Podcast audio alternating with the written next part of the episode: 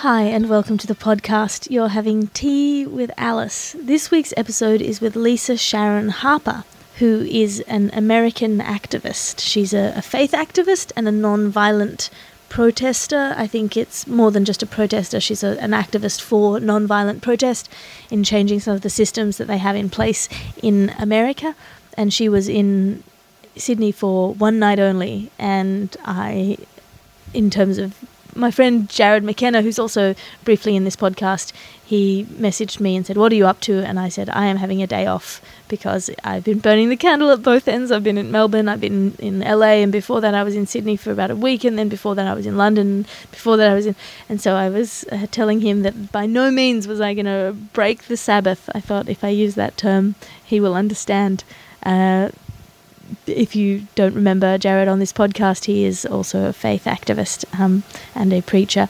Uh, but he talked me out of my comfortable bed, and uh, I'm very, very glad that he did. I talked with Lisa Sharon Harper about all sorts of things, including uh, r- structural racism, including violence, including all sorts of uh, things about oral tradition and the difference between race and ethnicity and what you can do as a, uh, white person or a non-white person to to deal with those categories, what what they are, what those categories are, and what they mean to you, and what they need to mean, what what meanings you can evade. Uh, we had a really lovely conversation, and I hope you enjoy listening to it. I wanted to say thank you to everybody who has been emailing me at alicerfraser at gmail.com. People who have been tweeting me at alliterative, A-L-I-T-E-R-A-T-I-V-E. If you are a Bugle listener who's come over, I really also appreciate that. You guys have been one of the most positive sort of um, things, uh, surges of positivity that has happened in my career. I've um, I've just really enjoyed having that that happen, um, and having you at my at my gigs is a, a boon. Having you on the Patreon, subscribing to the blog, uh, replying to my posts there, even if you're not um, um, a donor, Patreon donor. Of course, I'm incredibly thankful to the Patreon donors. You let me spend time on this. You let me do this job. Uh, you know, let me put effort in and uh, pay for the hosting costs, which are increasing. Um, because you are increasing. So that's lovely. Uh, what else did I have to say? I I finally caught up on some sleep, which is nice, and you guys are lovely. And if you do not want to give money on the Patreon, uh, a dollar uh, an episode is a nice amount, or five dollars a month, or one dollar a month. And if you can't afford a dollar a month, we can have a chat, and I can see what I can do to help you.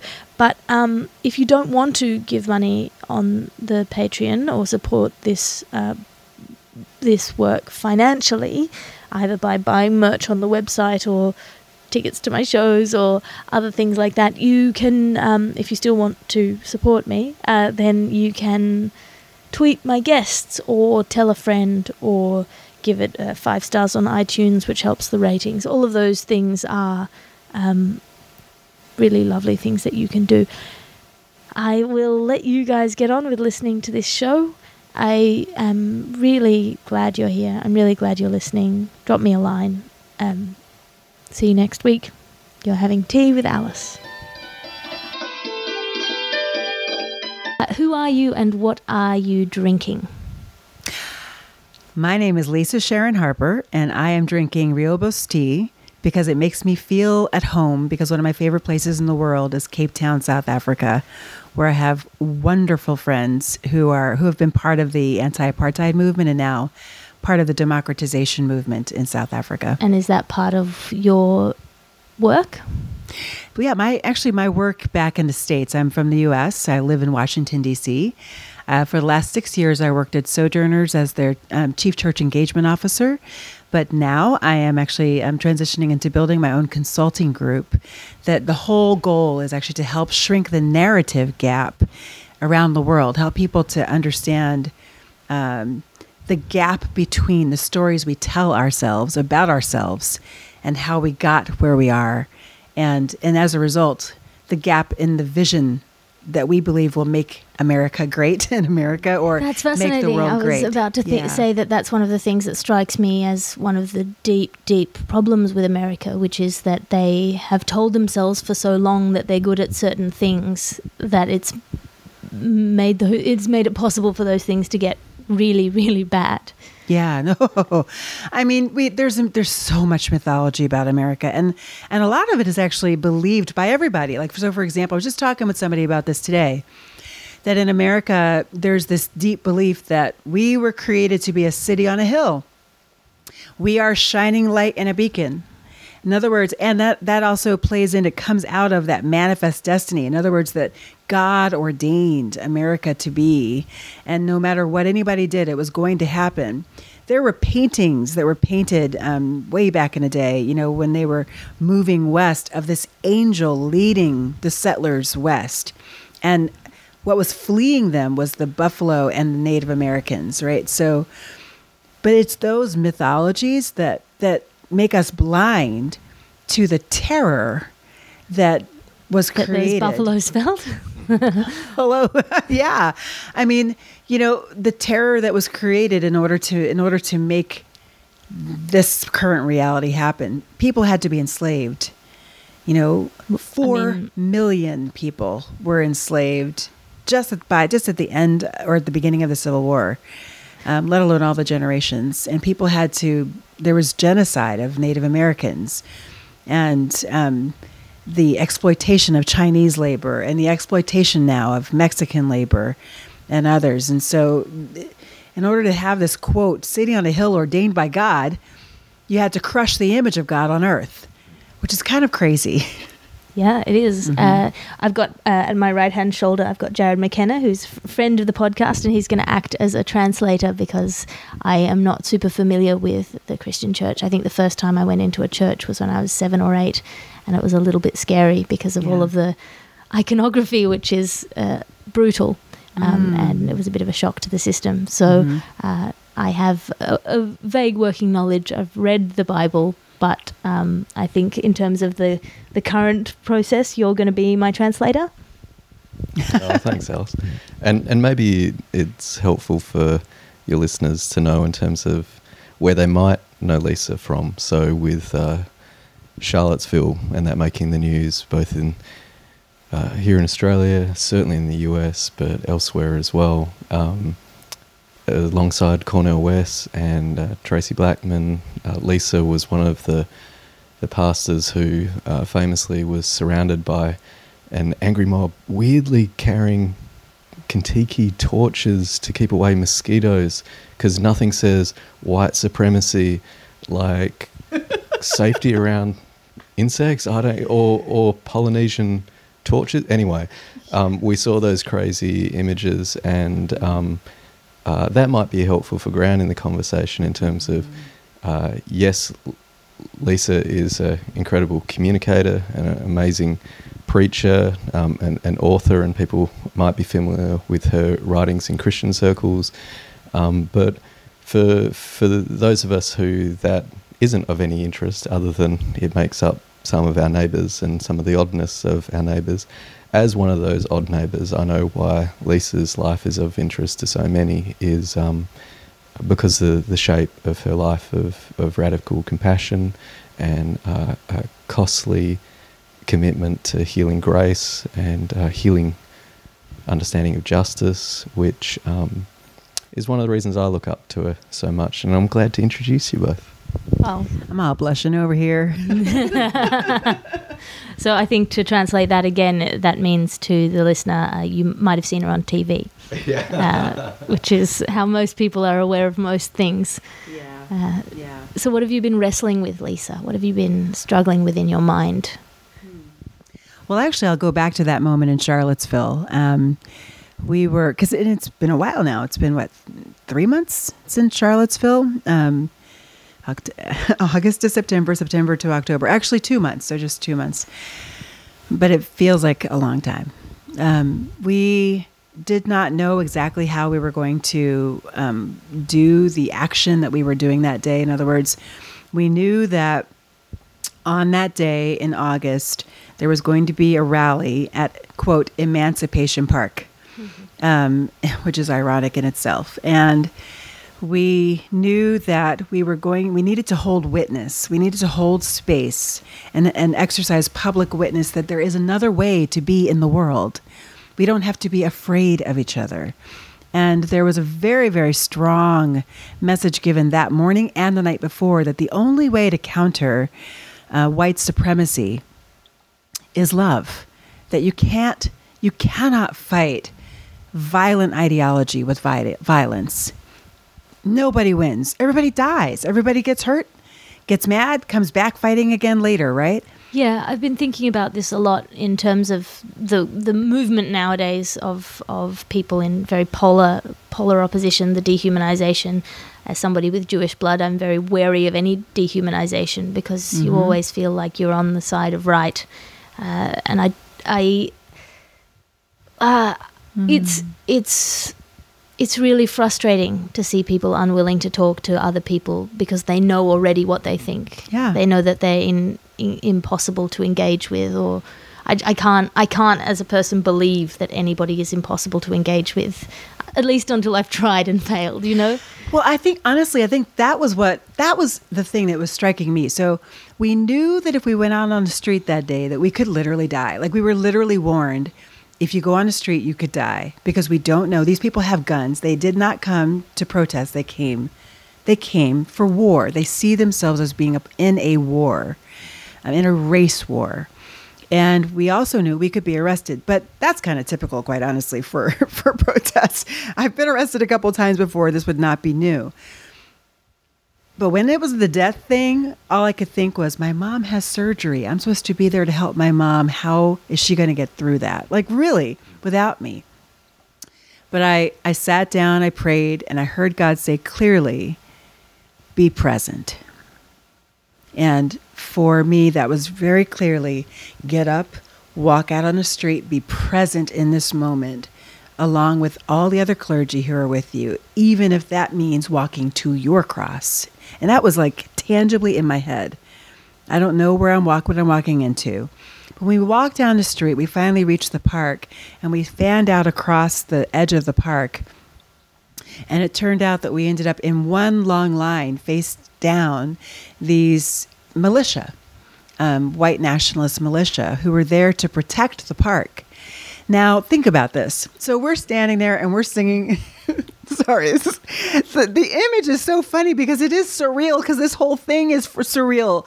Nobody gets up usually on a on a whatever the morning of the week that was and gets up and starts singing "This Little Light of Mine" in front of a guy with an AK forty seven. You know what I mean?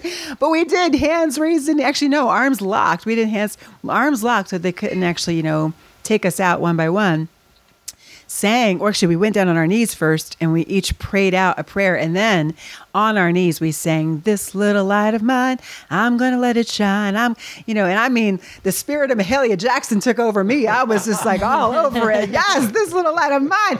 But, you know, you also understand the power of song in the midst of that, right? So, so I'm singing like like you know like fires coming out of my my mouth at this guy with the AK47 and what comes to my heart and my mind is I love him. I'm going to love him with so much force that he will not be able to shoot anybody. And not just me, it's not just my love, but we are loving him. That was the call that day. So, our standing there, our holding space, it wasn't just holding territory, it was holding space for love in the midst of overwhelming fear. That's what they were being ruled by was overwhelming fear that the world is changing and that they are losing their place. And that is what led me to the thought like about 2 weeks later this um, declaration began to be written like a couple of days after Charlottesville by a by a it was a grassroots movement actually and it ended up being called the Theological Declaration on White Supremacy. But at first, it was actually called, to be honest, the Charlottesville Declaration. But that wasn't honest because it didn't come from people who were actually there, in order to come from people who were from Charlottesville. So mm-hmm. it was just it was like in light of Charlottesville we declare this, but we changed it because that it wasn't it just wasn't accurate. Um, I got invited into the process like two days into it. It was on a Google Doc. So you guys have Google here, right? So Google Doc. So it was on a Google Doc, and so they put up this declaration, and they said anybody who had the link could come and actually edit. So at one point, there were 20 people, like those 20 of those anonymous icons across the top, literally going through and editing. You had no idea who was in this document with you and editing. So, in a lot of ways, what they did through that process was what I was thinking on that line of what was necessary. They were decolonizing the process of theological thought, of, um, of hierarchy, deconstructing hierarchy. Because you didn't know who had a PhD or who was famous on that document, you might have you might have actually deleted what they just wrote. Because you know or wrote in a thing. I'm not sure i agree with that but you don't know who it is who wrote it. So there's no favoritism. And it ended up being an extremely powerful document nine pages and it never should have worked because I've done lots of these declaration kind of statement things, and the, the goal is to make them short so there's not that much to disagree on. But instead, what we ended up doing was focusing the the point of the declaration that white supremacy is not just about white supremacy. White supremacy is a tool. It's a tool in order to entrench, maintain, and protect the colonization of land and people, mm-hmm. power over land and people. And so the theological declaration was actually a call for us to do some deep and hard thinking and listening and re examining and interrogation of the assumptions that colonization have taught us to be true of the world and the way that we should be living together and to imagine a new way of being together. I think that's a really interesting way to counteract some of this hatred that's coming up and whether the people who have the hate know why they have the hate or how the rhetoric has been used mm-hmm. or not. I feel like one of the problems now with the left, one of the problems now with identity politics, or for me, again, I don't know if it's an actual objective problem, but the thing that troubles me about it is for a while there, I thought the goal was to see people as people, mm. to start stripping away the external signifiers of identity and and to take away the kind of the social pressures because there's some things that you are and there's some things that people put on you right and i thought the project was to take away the things that people put on you and figure out who you are and then just be treated as that mm-hmm. thing mm-hmm. and now it seems like the left whose job it was to take away the things that people put on you are now piling things on themselves mm. as as armor I don't think it's good. I don't think it's good. It makes me uncomfortable, and I could be wrong, but it it makes me deeply uncomfortable. And I, maybe that's my you know uh, enlightenment imperialist thinking. But well, I mean, I actually think you're really kind of onto something. Um, I, I, imagine, yeah, actually, I'm, I'm sure Jared has something to say about that. Jared, do you want to say something? Oh, um, maybe I'll just say, knowing something about Lisa's work and some of the the depths, like your analysis of race, and mm. um, uh, I think, regardless of any, if people are, have any kind of literacy in faith backgrounds, particularly Jewish, Christian, or Muslim mm. faith backgrounds, that um, your work around race and how white supremacy and colonization, I think that would be mm. really interesting. But I also want to just kind of acknowledge that. Um, uh, Lisa, as a black American woman, talking the way she was about like hearing God and that kind of stuff mm. is is something that for a lot of people is is very foreign mm. and might sound it, it's kind of uh, the thing that you hear from the scary fundamentalists, not from the leaders of social change. And I think some of the the gift of the um, tradition that Lisa is coming out of is um, refusing uh, th- that narrative and that powerful imagery and that tradition to be colonized in itself. It's a taking back that um, those intuitions and uh, those inhabiting of narratives um, are not merely to be given over to the American religious right, um, but that uh, scripture, both Jewish and Christian, are written by and for oppressed people and interpreting them through uh, and from a position of um, real oppression gives a very different reading to, to religion. And so, would you speak a little bit to, mm. to that? okay, yeah. oh my goodness. I literally have three thoughts in my head all at one time. So That's good. We can make notes if you want to come back to anything. Well, like okay, put a put a put a pin in that. Um, you put a pin in it. You're, put a pin in that and bring me back to it seriously, okay? So so the first thing I want to just say is to is to respond to what you had said a little bit earlier. Um, the question of um,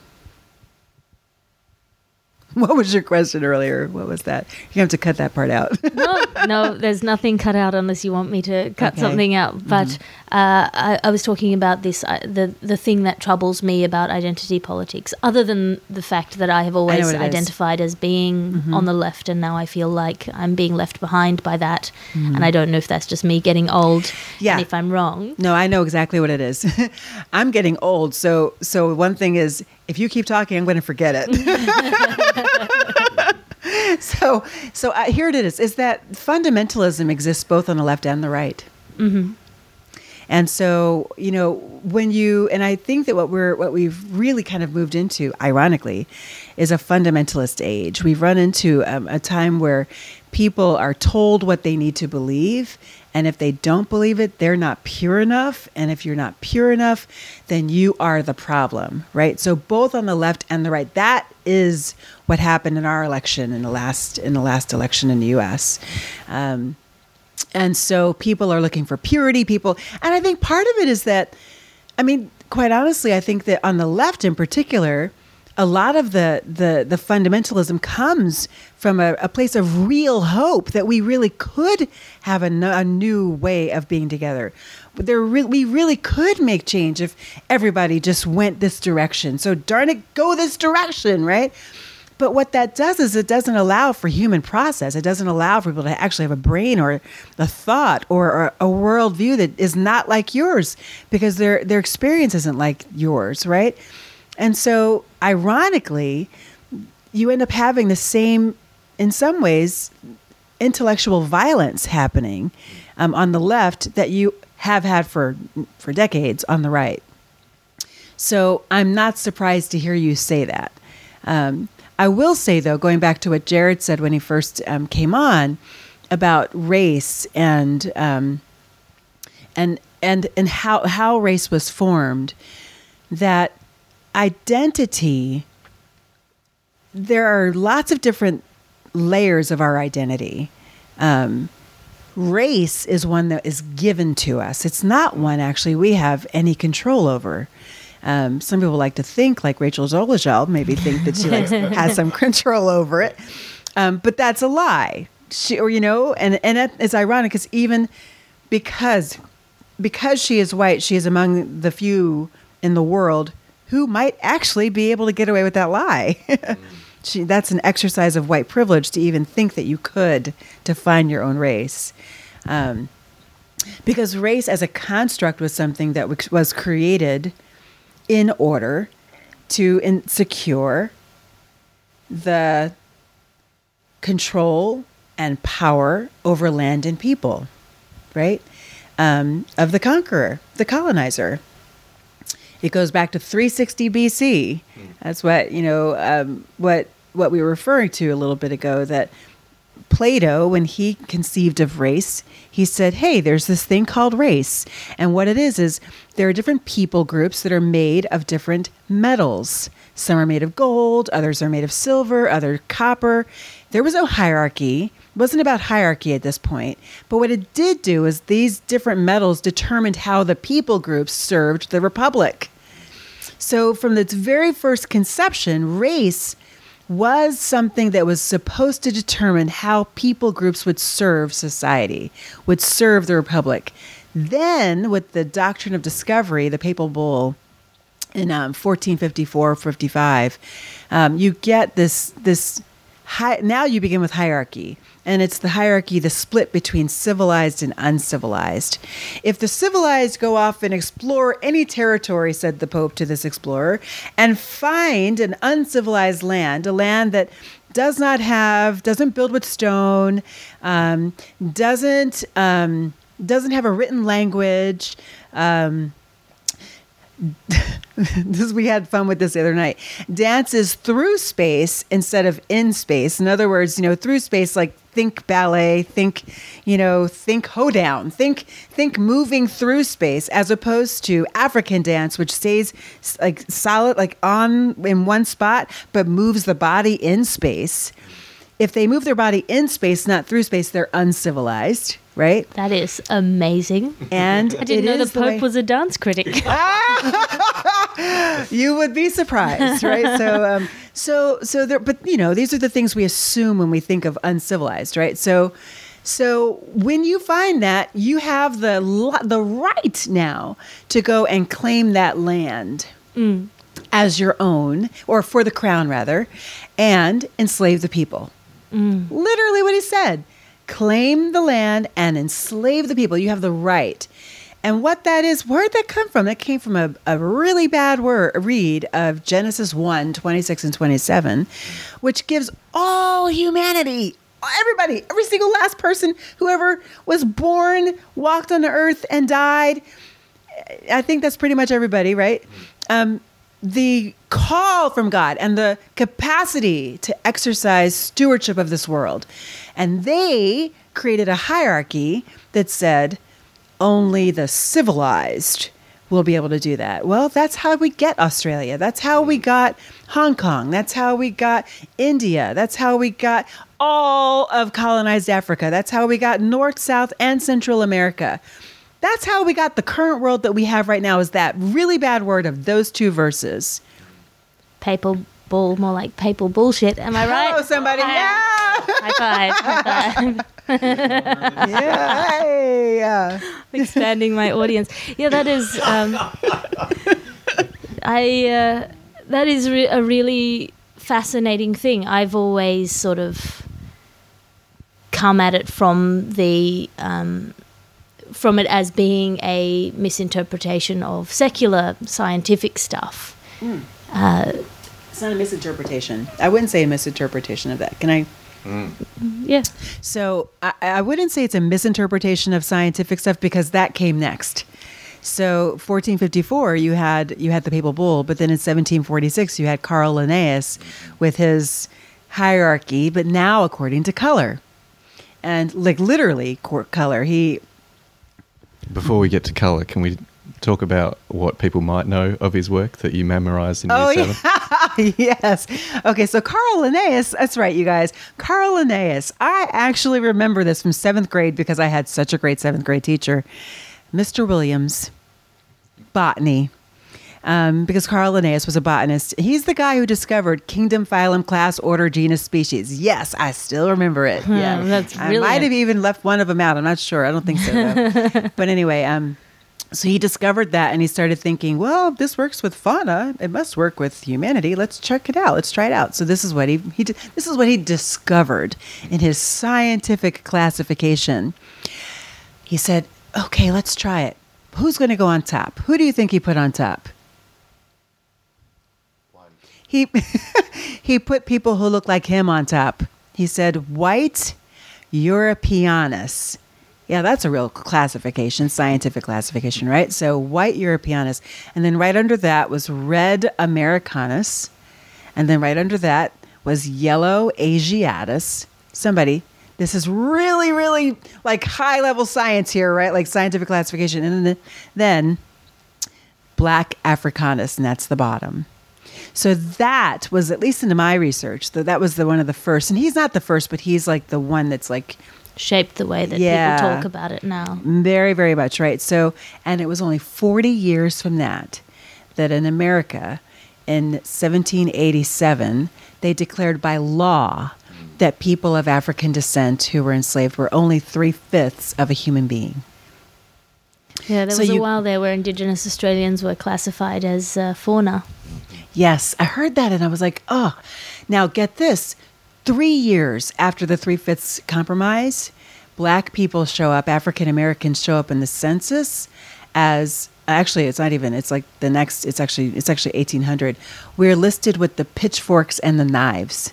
We are non we are inanimate objects now on the census in america. Here's a sideline. Um, do you think that being classified as three quarters of a human being would have affected um, an impulse towards group action? Because if you don't count as one person, you've got to be a group of people to have any Yeah. power at all.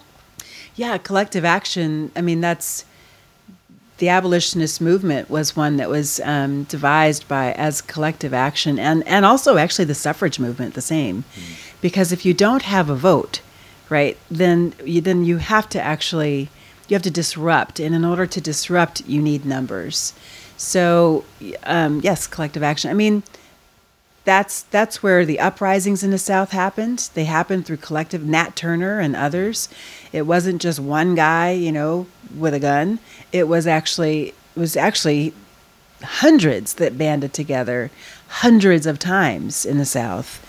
Um, there was also um, the Underground Railroad itself was one it was a, was a a subversive resistance movement that was a collective action movement. You had people who were highly highly coordinated who like they had to know what the signals were to let people know that this house is a safe house.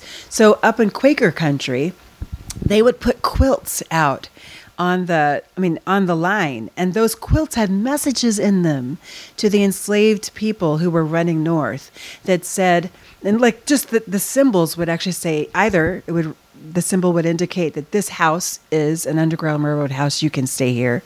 Or the symbol would would would let people know there are catchers in the area beware. Or would let them know next door is the safe house like they they had a whole um, system of communicating non-verbally. And so people would sign up and become part of the underground railroad and risk their lives to do it To bring that back to the kind of the present problems with discourse and action,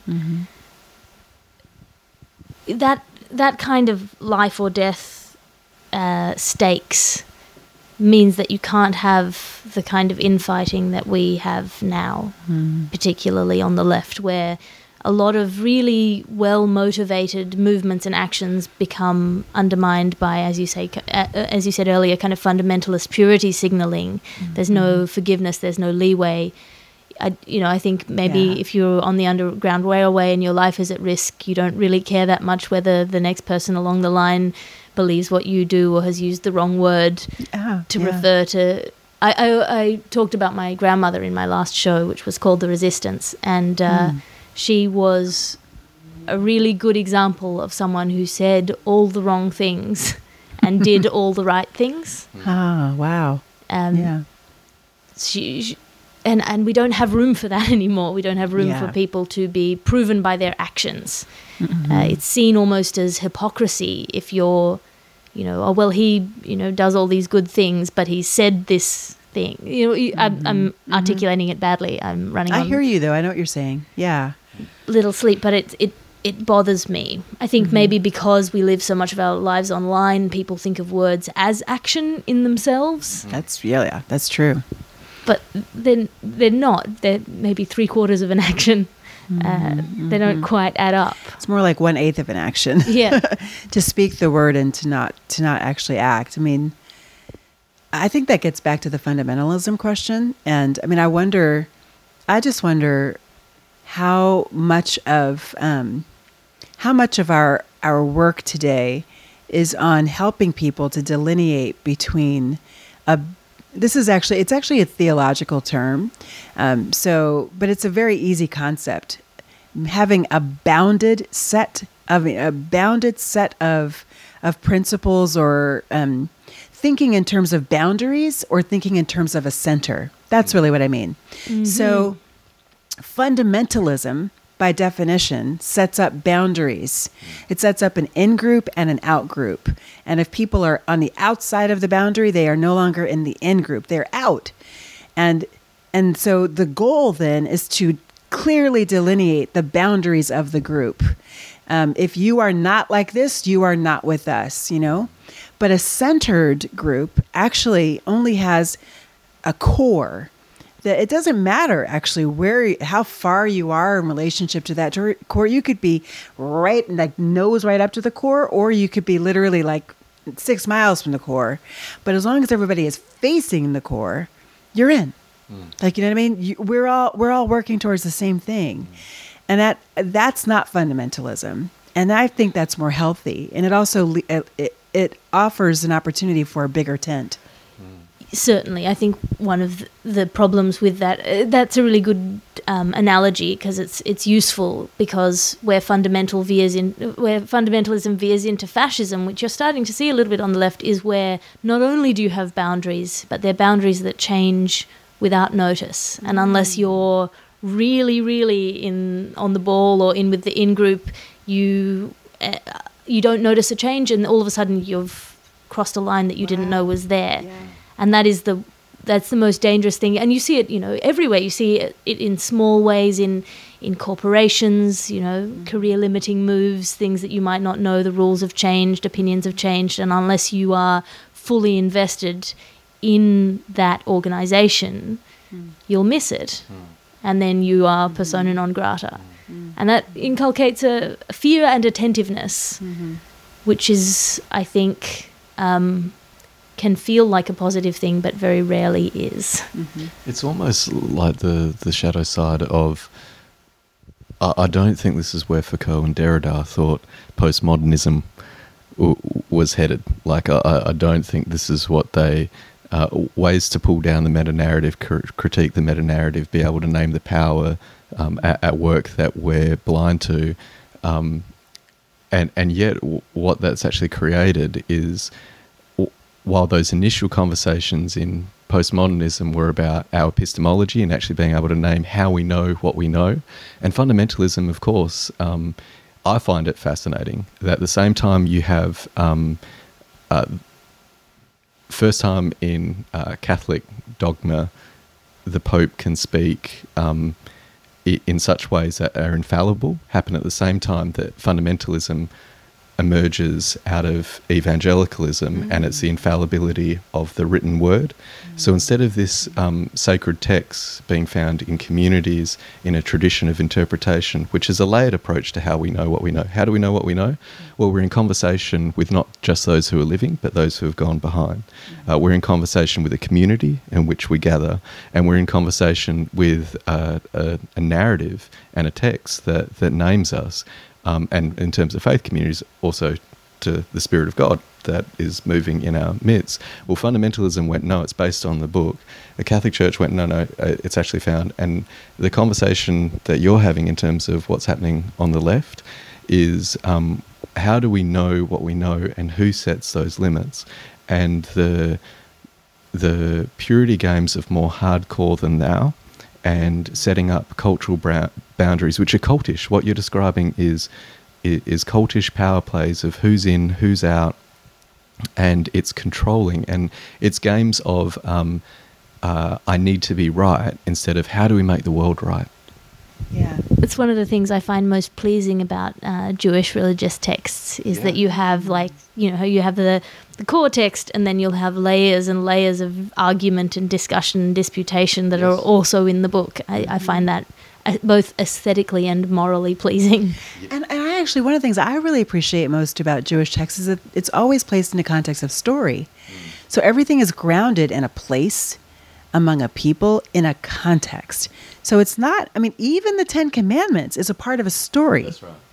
Right? So you can't understand the Ten Commandments without first understanding Egypt and what it took to get out of Egypt, right? You, you can't understand the Levitical law without understanding the fact that they went for 500 years without without actually knowing who they were and that this is a reestablishment of the people. So um, story, the power of story in the Jewish text, in the Hebrew text, I think in a lot of ways I think that story story is the only thing that can save us right now. So it's kind of fun that you brought that up.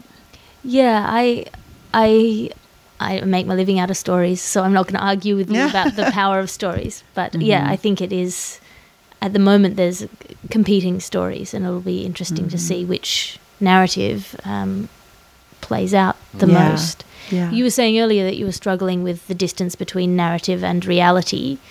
Uh, do you want to unpack that a little bit?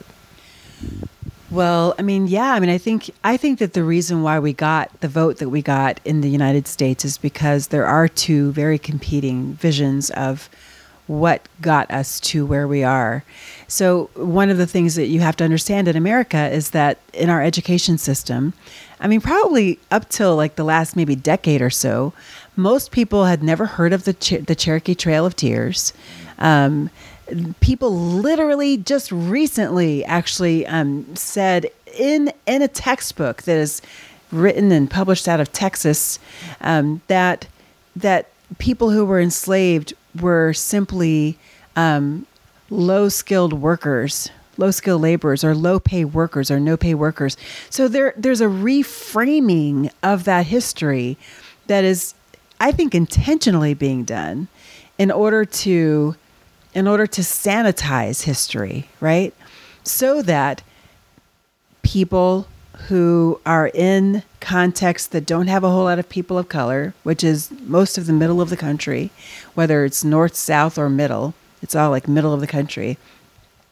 They grow up thinking that slavery wasn't all that bad, and they don't know about the Native American removals. They they think that that well, God manifest destiny is still taught as something that happened. I'm kidding. These, this is the these. So and you know, bring that together with the reality that within within the church in America, particularly the white church in America, particularly the conservative white church in America, it's very likely that people have grown up their entire lives with nobody of color in their life at all. Um, in fact, there was a, a study done recently: seventy-five percent of all Amer- of all white Americans don't have one person of color in their entire life. None, nada. 70 that's that Seventy-five percent. huge. I mean, my only Huge. time in America was in. Uh, I've been in New York and Los Angeles and New Orleans, so that seems impossible to me. Right, right. Those as- are all coasts, right? Yeah. So, but then go to the middle, right? Go anywhere in the middle, or you know, throughout some of the South and some of the West. You know, Colorado has lots of places like that. Or um, you're gonna basically they have no, not at work, not at church, and not at home. And so when you and then you get the Christian school phenomenon where people are literally taking their kids. This is part of the reason they've taken their kids out of public schools, put them into private schools in order to well, it started because of race, started because of the desegregation of schools back in the 60s. They literally started these things called race schools in the South. In the North, they sanitized that language and called them Christian schools. And then when Christian schools got to be, I'm not even sure exactly why they moved away from this, but now it's homeschooling. So Christian schools aren't even enough. We're going to homeschool our kids. So, you know, you go from homeschooling to a Christian college that has about 90 literally about 90 to 95% people on the campus are white you know? You basically could go 20 years of your life without having one black or latino or asian or native american or or east indian friend. And not just friend but person you know. So if your whole narrative is being shaped in a vacuum in a bubble that where you're only getting one narrative from all sides for 20 the, the for the most formative years of your life when you come into that voting booth and and Trump says we have to make America great again and then they start talking about how they are taking over they are taking our jobs well you're going to be vulnerable to believe that because you don't have anybody in your life to counter that narrative. Yeah, in terms of like persuasive rhetoric, the in in the eighties, the coming out movement for gay people was huge because it meant that people suddenly realized that they had somebody that they knew Right. or that they were related to.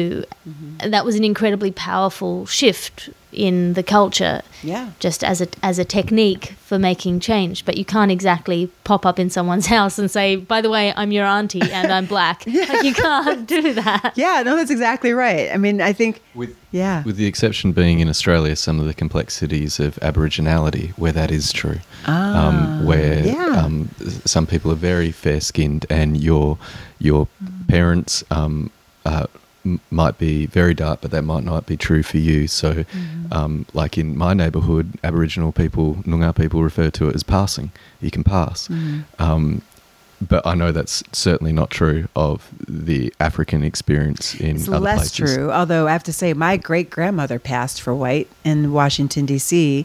when she moved north during the Great Migration to escape Jim Crow and the terror in the South. And a lot of black folks actually, that's the interesting thing about being African American. I mean, my sister is lighter than you. literally like literally right so and that's because we we've got all kind of blood mixed up in us because that's that's the legacy of slavery and um, and sexual brutality in the midst of that, right? Sexual violence. So, but what I was going to say is that that there there's something to do with um, there's something to do with you know what? Forget what I was going to say. What were you going to say? no no no it was, it was I think I'm losing it because I need more sleep. yeah Anyway. uh, i think we i think we all uh, feel that way at the moment this is a problem with uh, traveling around the world Yeah. uh, telling thing, pi things to people. In my case, jokes. In your case, uh, brutal truths. Yeah. My, mine are also brutal truths, but they're in disguise as jokes. Yeah. Yeah. I know. That's the best kind of comedy, actually. it is.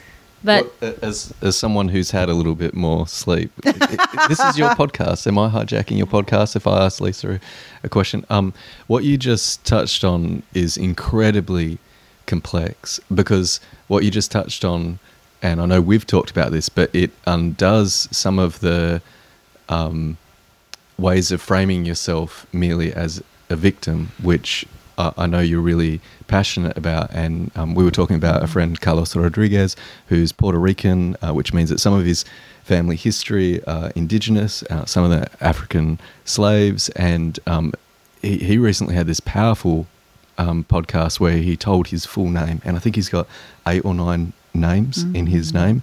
And he owned both um, the story of of of struggle and survival, but also the other half of his story, which was um, the people who raped his great grandmother. He's also named for the slaves which held him. He also bears their name, and it was it was such a incredibly powerful undoing. Wow. Um, and he he shared so powerfully about that. Lisa, would you talk a little bit to like some of how difficult it is to own all of that? Yeah. that's literally the joke I was going to say. was that if you're descended from uh, the victim of sexual brutality, you're also descended from the rapist. No, no, that's exactly right. So I had this really profound moment. That was a joke. No, no, no, no. This is no. This is real. This is real, and it was a, both of them are good. Good observation. Awesome question, and I'm glad you asked it. I mean, I had a I had a conversation when I was writing my first play, and I was doing the research for the play, and the play was actually exploring my family's history um, on the Cherokee Trail of Tears. According to oral tradition, um, my family walked the Trail of Tears.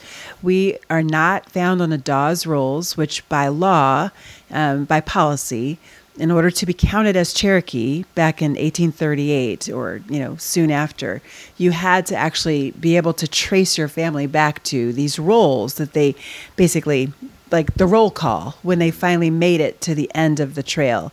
800 miles in snow by the way. They marched. 16,000 people. 4,000 died right? So over the course of 2 years. And um and so in when our family tradition our oral tradition yes we walked the trail but we can never prove it because they escaped. They escaped in Kentucky right? So so I'm I'm researching my first play, and it's it's called "And Push the Wind Down," and it's about it's the story of an enslaved African American girl who escapes and runs west by accident instead of running north, and so she ends up getting taken in by a Cher- by a Cherokee family, and her mama has actually written um, her words to her on a roll of cloth napkins and gives her those cloth napkins just before she ends up dying in the woods as they're both running. And so she takes those cloth napkins, but she can't read because she's enslaved and it's against the law to learn how to read. So uh, when she's taken in by the Cherokees, over time she learns how to read, and it turns out that the the last moment of the play is the first moment of the Trail of Tears, and the secret to everybody's freedom is on those napkins. Well, there's this moment in, in the play where, or in my research, where I'm talking with this woman who is a Cherokee elder in in South, South Southern California, and um, she says to me, she's telling me the story of how the missionaries, the Moravians, and and other missionaries used to steal the Cherokee children and tell their parents they wouldn't give the children back until the parents converted. Now, Yeah. There's some effective. Missionary Use of power? work, right? Exactly, right, right. And um, and I'm just devastated. And in me is both Cherokee identity and Christian identity. Evangelical, as in like evangelism, and Cherokee. And and I'm t- I'm talking with her, and I feel them both. Right. Um, I know I happen to know at this very moment that I'm talking with her that we've been ta- we've been talking about um, you know some church history stuff, and the Moravians have been talked about really well. Like everybody's like, yeah, the Moravians did this and the Moravians did that. Meanwhile, I'm talking with her, and she's talking about how the Moravians stole the children of my own ancestors. Hello, somebody, right? And so And I the, had. Oh, go on. the problem is that, given the rhetoric of the church at the time, they don't even need to have been evil people to have done that. No, see, that's no, and that's the thing. It was just. Here's the bottom line it doesn't matter if they were evil. What they did was evil. it was evil.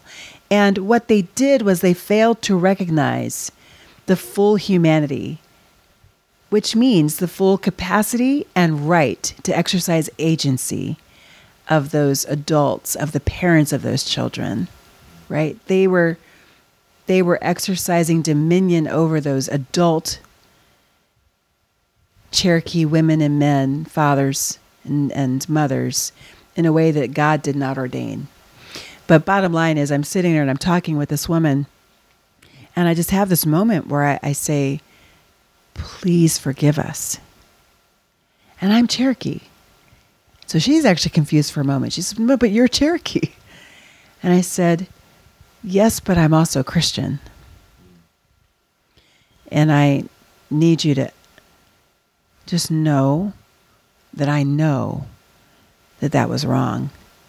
And on behalf of the people who made up, who, who built my faith, I ask for your forgiveness. And she, you know, we had this moment, you know, it was like a silent moment. And, and she had been really, really kind of distant and, and not trusting. And then there was kind of a melting that happened in that moment with her and me. Um, maybe it was a human moment, you know? Yeah. As so, when we go to race, right, and we look in the African American family, you know, you look in the family album, you actually really do see a lot of different ethnic groups made that make up an African American person. Um, I mean, my goodness, I actually I am a total ancestry.com freak, right? Like, I, I mean, you know, um, Jared is actually um, laughing because he's seen me pull out my phone several times over the last three days to pull out the app, the ancestry.com app, where I have my DNA because I got my DNA done. right now, as an African American person whose ancestors were enslaved, I my ancestors were told you can no longer t- speak your language, you can no longer dance your dances. Excuse me. You can no longer play your drum, you can no longer identify with your tribe or your nation. You are now black. That is your identity. You have to now take on a racial identity because that racial identity d- tells us how you serve the republic, mm-hmm. right? And so they became black, which meant I and all of their descendants after them lost connection. So when I got my DNA back and I found out that, lo and behold, 28% of my DNA comes from Congo, Cameroon, or Cameroon, Congo region, and 18% comes from Mali, and 25% comes from Britain. I am a quarter white. Hello, somebody. I am white according to law. Like if you if you if you flipped the law that they used to have back in the tw- in the 19th century, the one drop rule. If you're just one drop black, then you're black. I am a quarter white. So does that mean I'm white? Right. So I mean, it might add up to that extra quarter that'd make you into a whole person. Ah, that's right. Yeah, yeah. Oh, Lord Jesus. Yeah, right. You could try to argue that, although it probably wouldn't work, right? So, the thing, I mean, Thomas Jefferson had white, red-headed slaves because they were his sons and daughters on his plantation. You know, um, but they were still slaves. He didn't claim them as his daughter or son. He enslaved them. So that's just the way that it worked. That's the way that slavery works. So when I got my DNA back and I saw that, um, you know, there's a wrestling that happens. There's a, you have to accept the reality of it all. And I saw that I'm also, I have this like less than 1% trace from Melanesia. Who knows how that got there? I have no idea. I found like three or four different theories from the Melanesian people who I met over the last three days. But um, we have everything in us. In fact, my mom looks at our, she, she said it really well. She said, Lisa, you look at our DNA, and what you really are looking at is a map of the slave trade. So, do I deny the fact that I have white heritage or European heritage in me? No. Do I do I lead with that as my primary identity? No. No, because it's not it hasn't shaped my experience. But also, yes, to deny the fact that you have that white heritage would be to be taking the line of your opposition. In what way? What do you mean? The people who would tell you that you're not white are the people you're fighting. You Yeah. know, you could never be white or have Yeah. anything to do with us. You're nothing like us. You're the other. Right. But see, here's the thing, and here's the here. So this is this is the kicker. I am not white. Even with one quarter of my DNA coming from Britain, mm-hmm. I'm not even talking about folks who had to like argue their way to the Supreme Court to be named white. No, the British were the original white people in America, right? I am one quarter British, mm. but I'm not white. Mm. British is not a race. White is the race. British is the ethnic group, right? Um, Melanesian is the, is an ethnic group. African American is an ethnic group. Black is the race. It's not it's not real. It's nobody's actually white. You're not white. Um, you're not white. You know, little pink, but not white. You know what I mean? Um, Too much sun today. too much sun. you know? So that's, I mean, racial categorization is about one thing and one thing only it's about power. Ethnicity is real. Ethnicity. Ethnicity is about people groups who move through time and space and are shaped by their experience, their common experience over time on particular land. And so, um, so I, I, I'm actually a huge proponent of actually renouncing racial categorization altogether and reclaiming what's real, our ethnic, our ethnic identity. Family history. Yes, our family history, exactly. Lisa, I hear a lot of white people talking like that as well, and saying things like, "Well, I'm I'm colorblind. I don't I don't see race. I don't." But that's not what you're No. talking about at all. Uh, um, I have a mate, Des Lawson. He's a pastor like me. Des and I walk into local IGA, a supermarket together, and security guard will never follow me, and that's because unless anybody asks, they don't know that mum's side of the family are Russian Jews, dad's side of the family Irish Catholic, but I am quote unquote white, which while not being a, race, the nature of white supremacy as a construct, how it operates, and it's the first law passed in Australia in 1901 under federation is a white Australia policy, Exactly. literally means that um, Des, as a Noongar man, is followed around by a security guard because. So, what is it? In what ways shouldn't should we ignore race, and what ways do we need to confess? And uh, if it was just us hanging out, repent, Yeah. but or do the work to actually transform our lives so it's in, in keeping with something else. That's a great question. I feel like you already answered that question, which is to identify and deal with ethnicity rather than race. But if you have a longer, Well, I think well, thank you. I mean, I think I think that what what I really mean though is or what what I think where he's getting at is people who would who would actually say, "Yeah, see, I'm not white. Um I, so there's no problem, right? I'm I'm they use that as a way to be a good white person by not being white. Now I'm I'm British, I'm not white, so I'm good, right? So I think that in in both of those cases, whether you are identifying as I am white and therefore and I, I'm I'm white because I want to keep the privilege that whiteness gives me, or no, I'm British, I am not white, and so I'm good. The problem is the focus is you. The focus the focus should not be you. The focus is not it's not actually about you. In fact, in fact, racism is actually not about you. Racism is about structures and systems that are built and constructed in order to give favor to one group, right? It's actually, even ironically, it's not really to keep other people down. It's actually really to prop up, protect, and maintain the supremacy of a particular race, a particular group, right? So by saying, so let's go back to what I said earlier. So by by by reclaiming our ethnic, um, our ethnicity, as opposed to our racial identity. I don't know about you guys how the census works here, but this is real, right? So if we did this in the United States, if we if every white person deemed white by the state in the United States, or even just let's say every Christian, somebody who wanted to actually be good, right? Like be like Jesus and be good, right?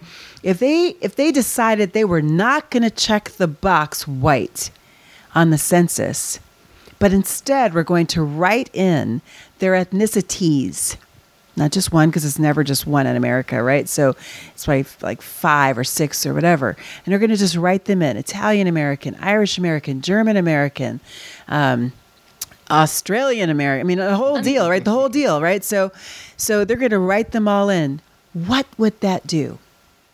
Because the census is used. The census was, remember, the census was one of the first constructs created in order to create whiteness. Yeah, And until it- the 1950s, both Irish and Italian were non-white categories. Wow, that's deep, right? So, well, but now they're not. And let me just tell you, in the entire time the census has been, and I did this research for my last book, The Very Good Gospel, right? So, the in the entire time the census has been around since 1790, there is only one category that has never changed. White. Wow. Everybody else's category has changed, has expanded, has been chopped down into multiple little categories. You can write in other, but the one category that has not changed is white. And on top of that, they've even added white people. So instead of just saying Latino or Hispanic, they say non-white Hispanic or white Hispanic. So they're gonna they're gonna take in white people from the Hispanic population. Yeah, they're gonna add to the number of white folks by adding white Hispanics to the number, right? So yes, you say, whoa, that's that's a power grab, right? Mm. So what would it do to have all of the people deemed white by the state in the United States to write in their ethnic group and to leave that white box unchecked? it would disaggregate power from that state based identity of whiteness. And they would have to figure out another way to distribute the resources that normally get distributed through that census. Because that's what the census is meant to do. The census is meant, the census tells us how to draw our congressional districts. Wow. The census tells us how to draw our, our, our school districts, how to distribute money. It tells us everything. It tells us everything. Um, but if we disaggregated the racial category simply by disaggregating the white category, you literally would it would it's a, it's a way to disrupt that system. And it puts a lot of uh, up until now white people into the other box. Yes. And but here now, now I know I know you're going to get a lot of pushback from this on your show, right? Because what's what is that going to do? No, most of my listeners are pretty reasonable. Oh, okay. Well, this is the thing. What that does, let's hey every every white person who does this and knows somebody in America, tell them to do this in America, right? 2020 is the next census. This is real for me. I'm not I'm not kidding around with this. This is real, and I think it's doable. But the thing that white people have to be ready for is they have to be ready to give up the power, to give up the assumption of the group power that whiteness has created, Yeah, and to play fair. I think that's worth doing. I think that'd be a really interesting thing to do. Um, I'm going to put a reminder in my calendar to start a campaign when it gets closer to the next census because that sounds like a really interesting, uh, interesting thing. I'd it like to see everything. if that could be. There was a massive movement, and it was relatively successful in Australia at the last census for people who were uh, atheists but had been brought up in a religious tradition to tick the box for atheism in order to move our government away from. Uh, pandering to a presumed population of, of Christian people who were being Sure. spoken for by certain power groups in the church. Um, and uh, it was relatively successful, so it can be done. Yeah. Not to mention the Jedi power grab, which was incredible. So, do you remember how many? What, what was? A lot of people wrote uh, wrote into the census that they were Jedi, uh, So it showed up. so it showed up as a as a statistic in the number of. uh, Um, Oh my gosh, my jaw is like on the ground right now. What? You have Jedi's and okay, so now I really want to move to Australia. I love Star Wars. Okay. so uh, yeah, I reckon we should talk closer to the 2020 census and see if we can get something going. Uh, but I've been keeping you for too long, and both of us need to get sleep. Where can people find you online or in the world? You can find me at any time online um, at www.lisasharonharper.com.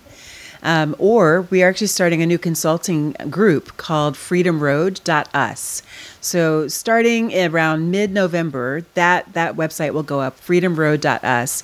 You can also find me anytime on Twitter at Lisa S. Harper or Facebook or Instagram. Ah, I'm gonna I'm gonna look you up on Instagram. Thank you so much for having tea with me. Thank you. Your tea is good.